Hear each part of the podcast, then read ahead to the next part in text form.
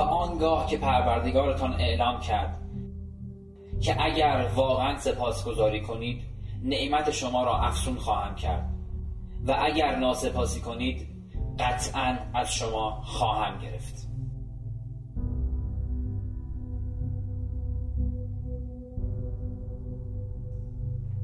اگر الان حتی اوضاعتون بده، باید یک نقطه مثبت تو زندگیتون پیدا کنید و به اون فکر کنید. اگر امروز دارین خیلی باید شکرگزاری کنید، اگر ندارین هم بازم نقاط مثبت و قابل شکرگزاری دارین. چیو از زندگیت بگیرم بدتر از این میشه؟ خاطرات خوب که داری، میتونی آینده خوب تو ذهنت بسازی. که همین که میتونی الان به این فایل گوش بدی باید شکرگزاری کنی، چون خیلی ها همین امکانات اولیه رو هم ندارن. همین که میتونی ببینی باید شکرگزاری کنی. همین که میتونی راه بری، میتونی نفس بکشی، باید شکرگزاری کنی.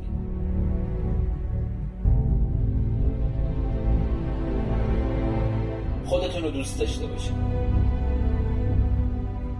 کی به هدفمون میرسیم؟ وقتی شما میگید کی میرسیم، یعنی دارید میگید کی من از این وضعیتی که دوستش ندارم در میام. پس این یعنی اینکه اصلا شما احساس داشتن رو ندارید. شما وقتی احساس داشتن داشته باشید نمیپرسید کی.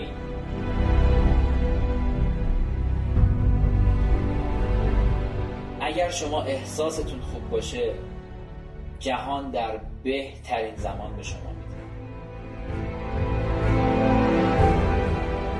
ما احساس خوبمون باعث جذب چیزهای خوب میشه.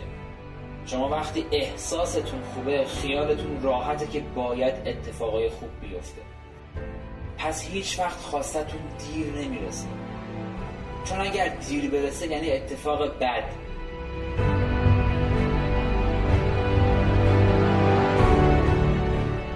شما احساست خوبه دیگه به هیچ چی فکر نکن. وقتی احساست خوبه دیگه از هیچ چی نترس. بهترینو برای شما میاد و در بهترین زمانم میاد. زمانی میاد که شما خودتون میگید چقدر به زمان بندی خدا دقیق.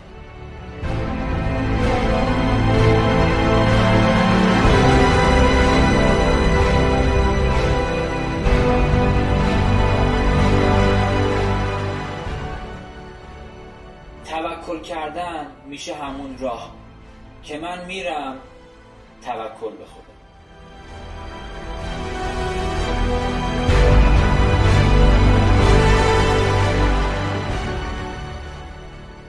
خدا خودش میدونه از چه راهی روزی من بده، فقط باید بسپریم به خودش. آیه قرآن دیگه: و بندگانم را از جایی که به فکرشان نمیرسد روزی میدم.